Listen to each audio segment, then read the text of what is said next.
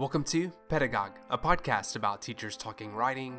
I'm your host, Shane Wood. Did you know Pedagogue was on Twitter? You can follow us at underscore pedagogue underscore for updates and book giveaways. We're also on Instagram at Pedagogue Podcast. And if you're new to Pedagogue, each episode is a conversation with a post secondary writing teacher.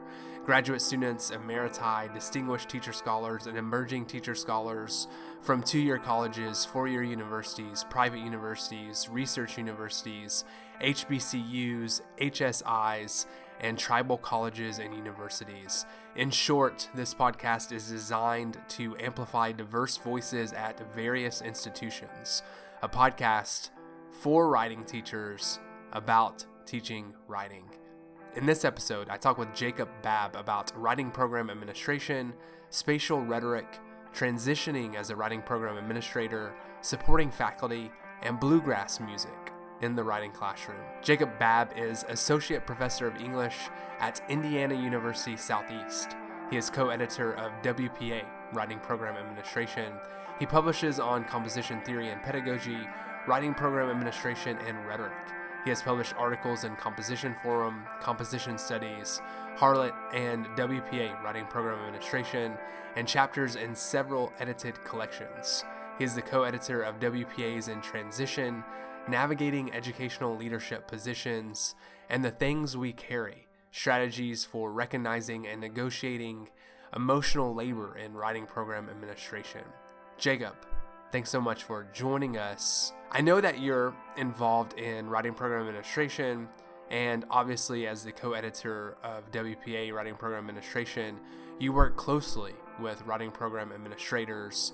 What writing program administration scholarship has influenced your own practices and the ways you've developed your program at Indiana University Southeast?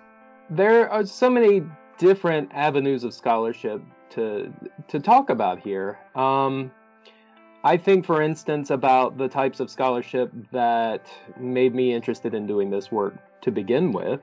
Uh, so, for instance, uh, Gen Admin, a book that was published, oh, I think about 10 years ago now. Um, Gen Admin helped me to think about my own scholarly identity uh, and to think about how the work I had already been doing at that time uh, in my PhD program and prior to coming to my PhD program shaped the kind of work that I wanted to do.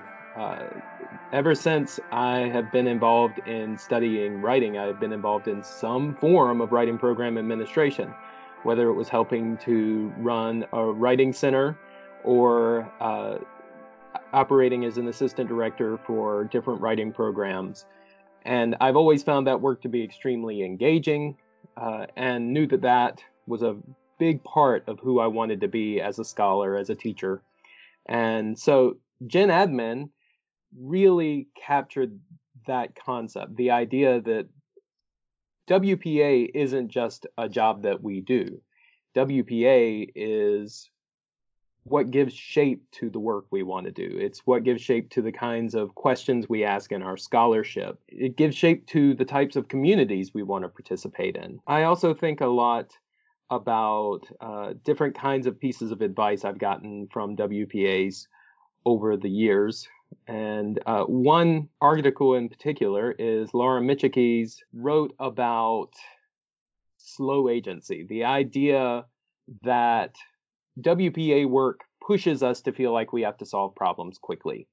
Uh, we are always reacting, we're always responding to other things going on, but we need to think about how to slow down our work. We need to cultivate a philosophy of taking a slow approach to writing program administration because most of the types of problems that we wrestle with as WPAs can never be solved quickly.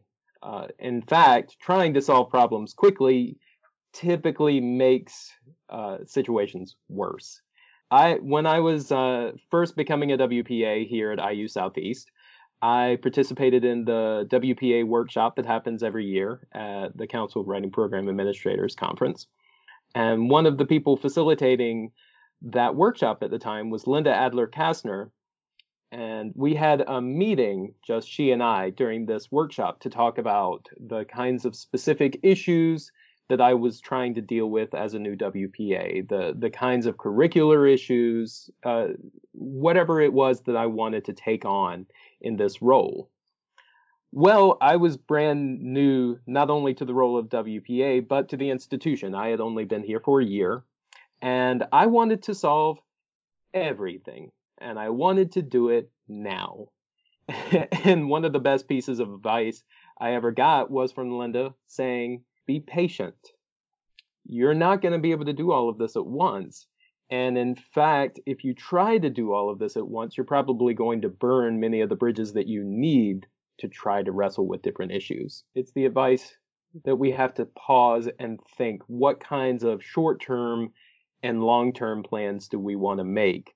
So I think that's really good advice. What did you do, or how did you use that advice to come up with a plan or goal that you wanted to work on in your writing program?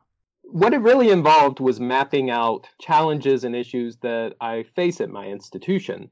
Uh, heeding this call was really valuable because it made me pause to look around and say, okay, what is it exactly that I think most needs to be done? Not necessarily what I in particular want to focus on, but what it would be most beneficial to focus on.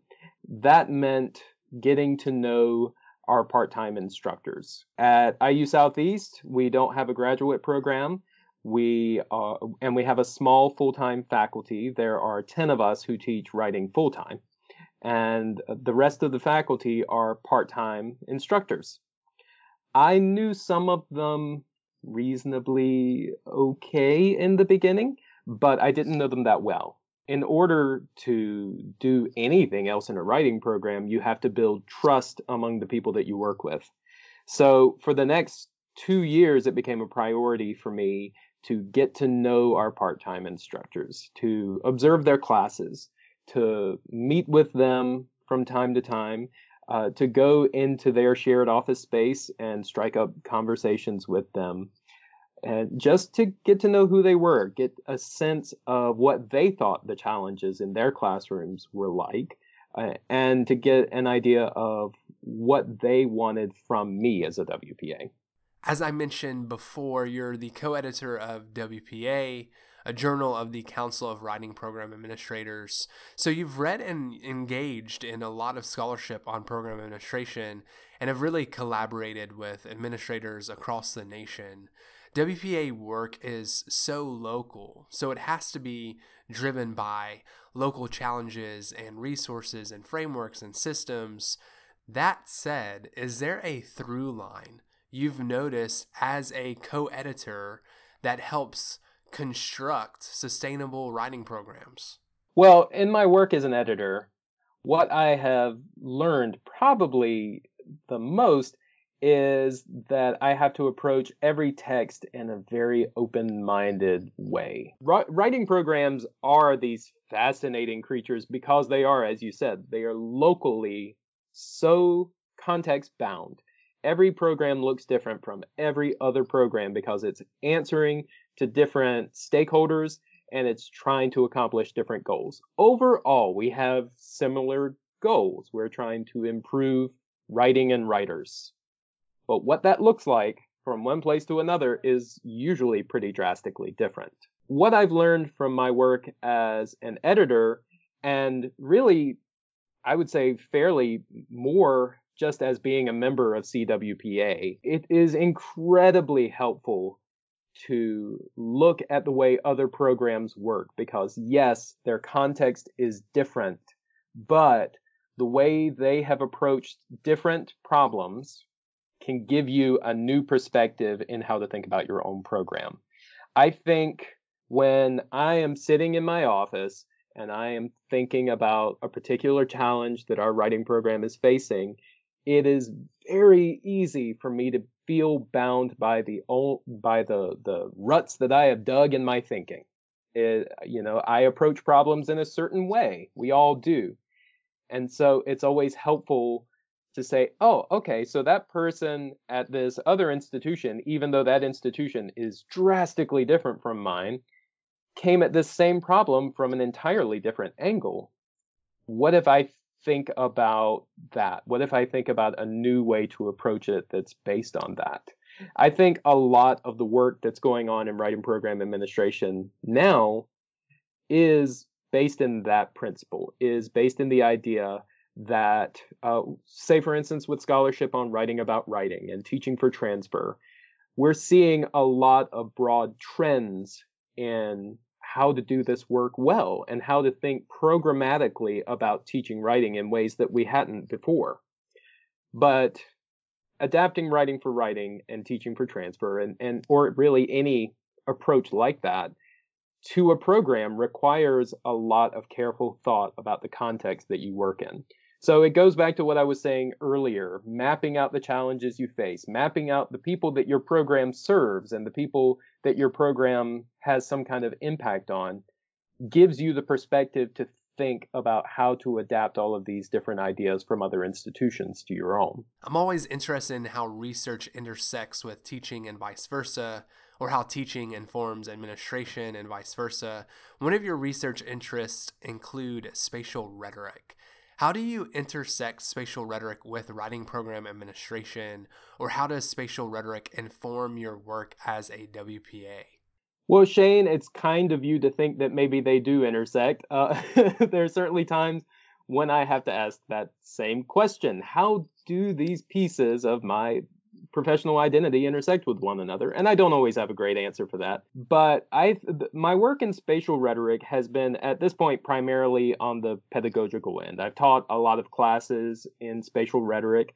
I've done a lot of work with students on studying how public memory works and thinking about how physical environment shapes social interaction. Indirectly the way that that impacts WPA work is it increases my own awareness of how I occupy space. So, for instance, I think about when I go in to observe instructors.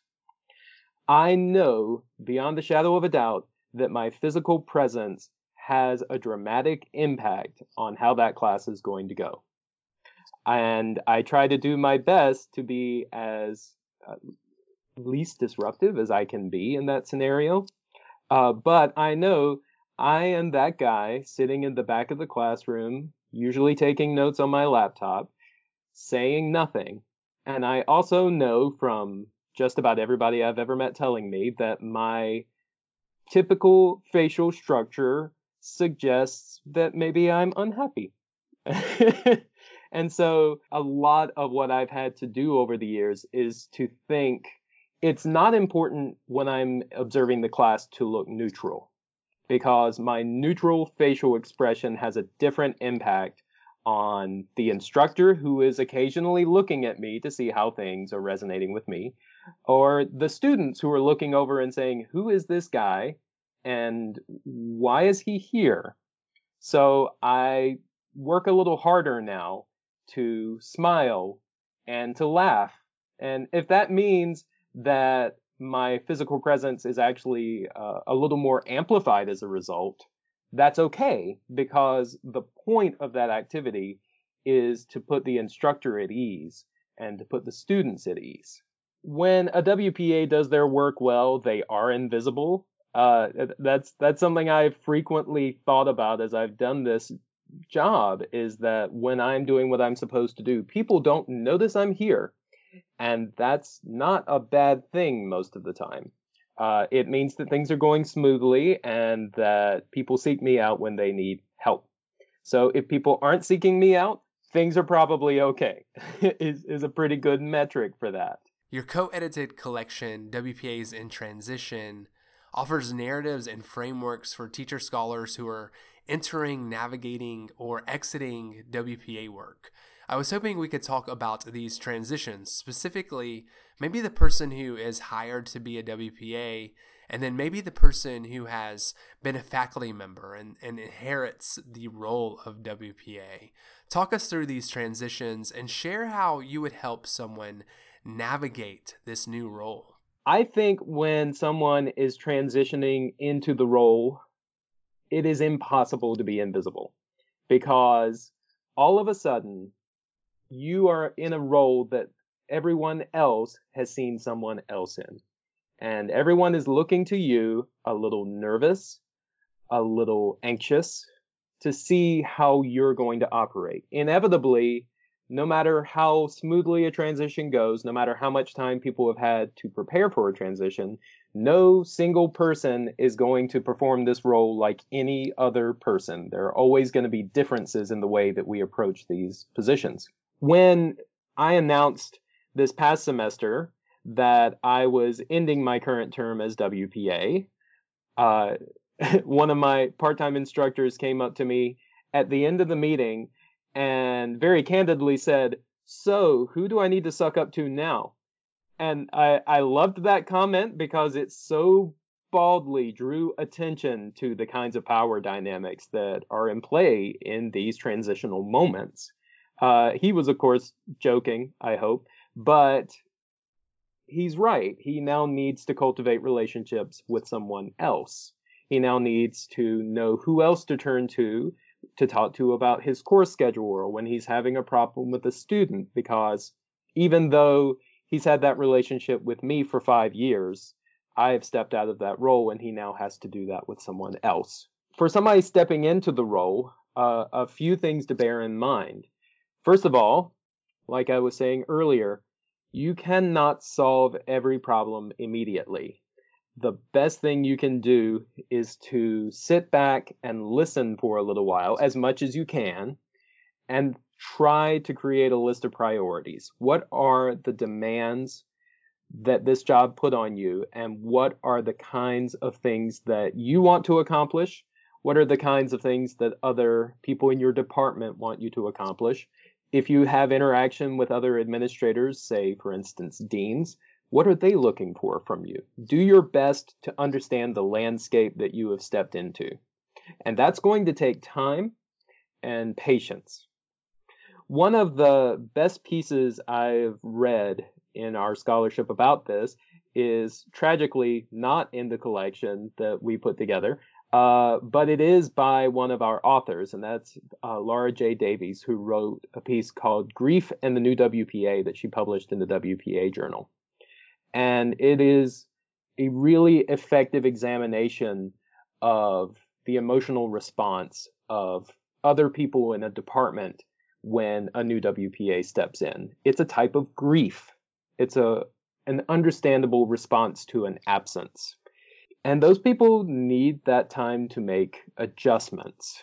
So, in the beginning, while you are gathering your your ideas of how to respond to the role, that same time that you are taking to do that is the time that others around you get to look at you and start accepting you in the role. So a bit of slowness in the beginning is really valuable for everybody involved.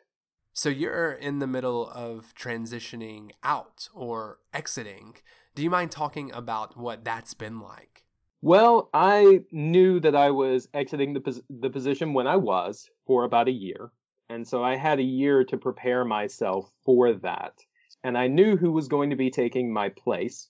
So I had lots of informal conversations with her and some more formal meetings where we talked uh, in great detail about lots of transitional materials.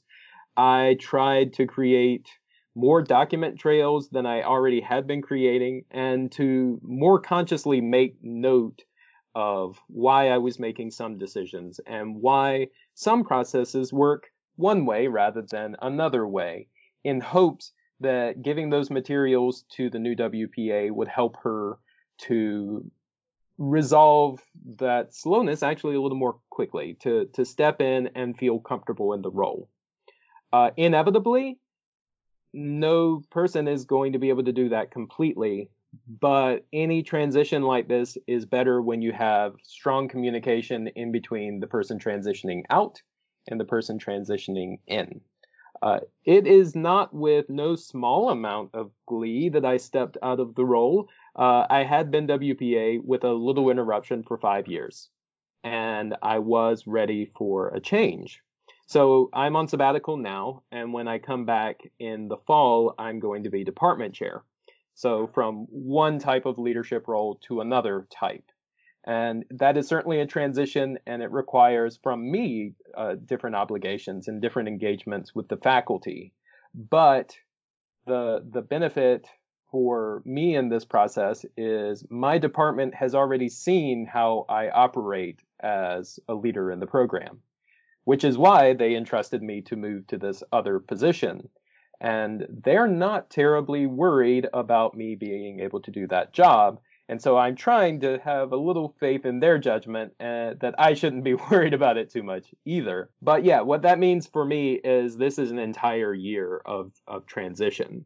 What I think about uh, when I think about transitioning is the need for us to be kind to ourselves and patience with patient with ourselves to be kind and patient patient with those we work with and to think about how these transitions impact our students as well.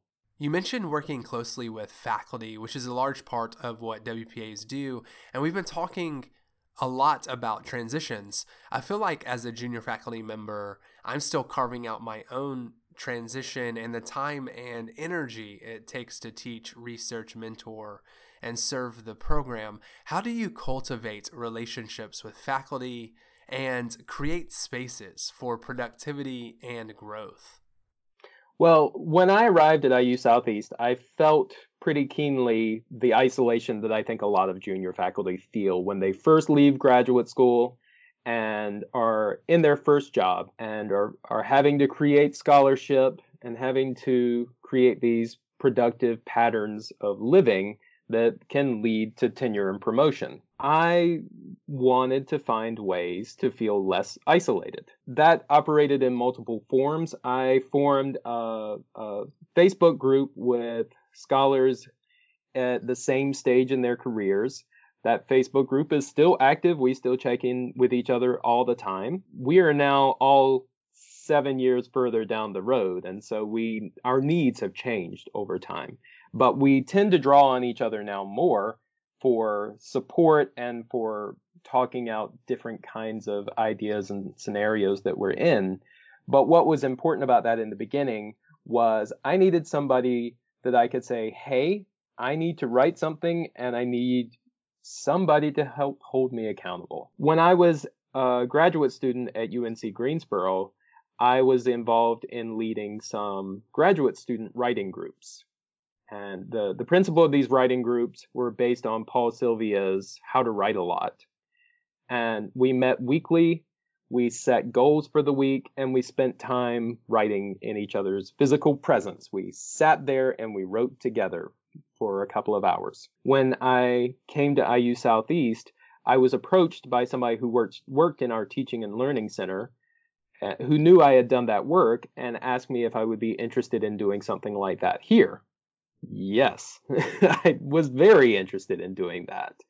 Uh, so over time, uh, I've had to write several grants in order to get money to fund this process, but slowly I've been working to cultivate a consciousness among faculty at IU Southeast that supporting faculty writers is important, that offering support to each other is important, that not working in isolation and that talking with each other about the work that we do serves a lot of different purposes.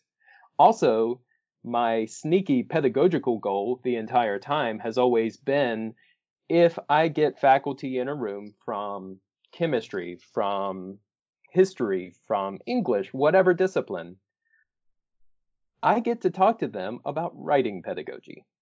I don't necessarily call it that, but I get to talk to them about how writing processes work and about how my process is different from that person's process and theirs is going to be different from a person over here. We write differently.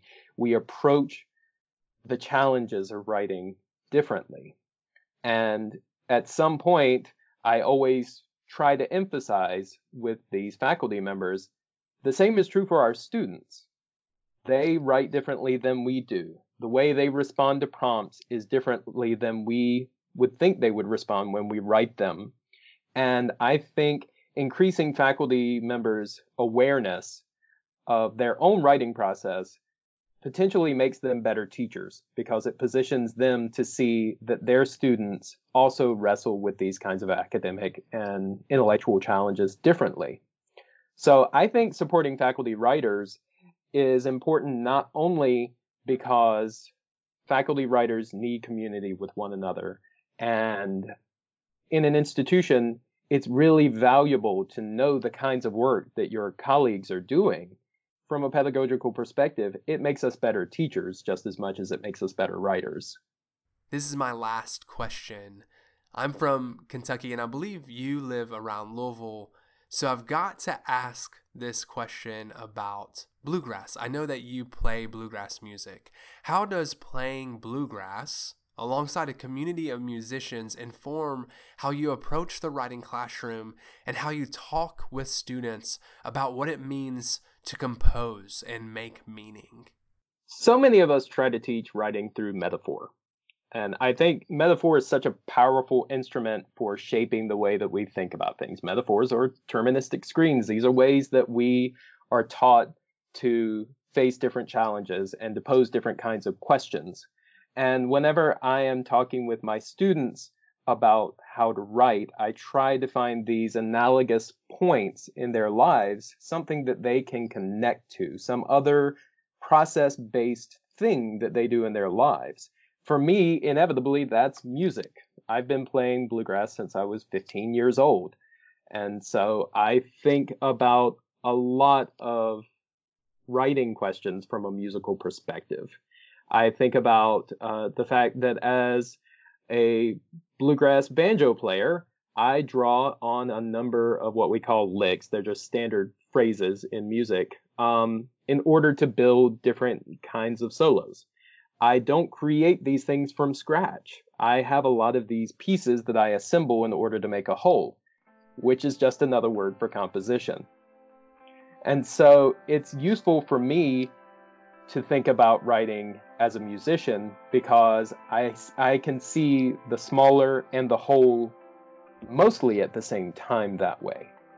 And certainly my students, whether they are musicians themselves or not, doesn't always necessarily matter. Most of us have a lot of contact with music. Music is important to most of us. And so we can engage in thinking about process just by looking at how different pieces of music are put together. Uh, one of my favorite podcasts is Song Exploder, which pulls apart a song piece by piece and has the composer talk about how they put the song together, the kinds of decisions they made when they wrote a different line or when they mixed it in a different way.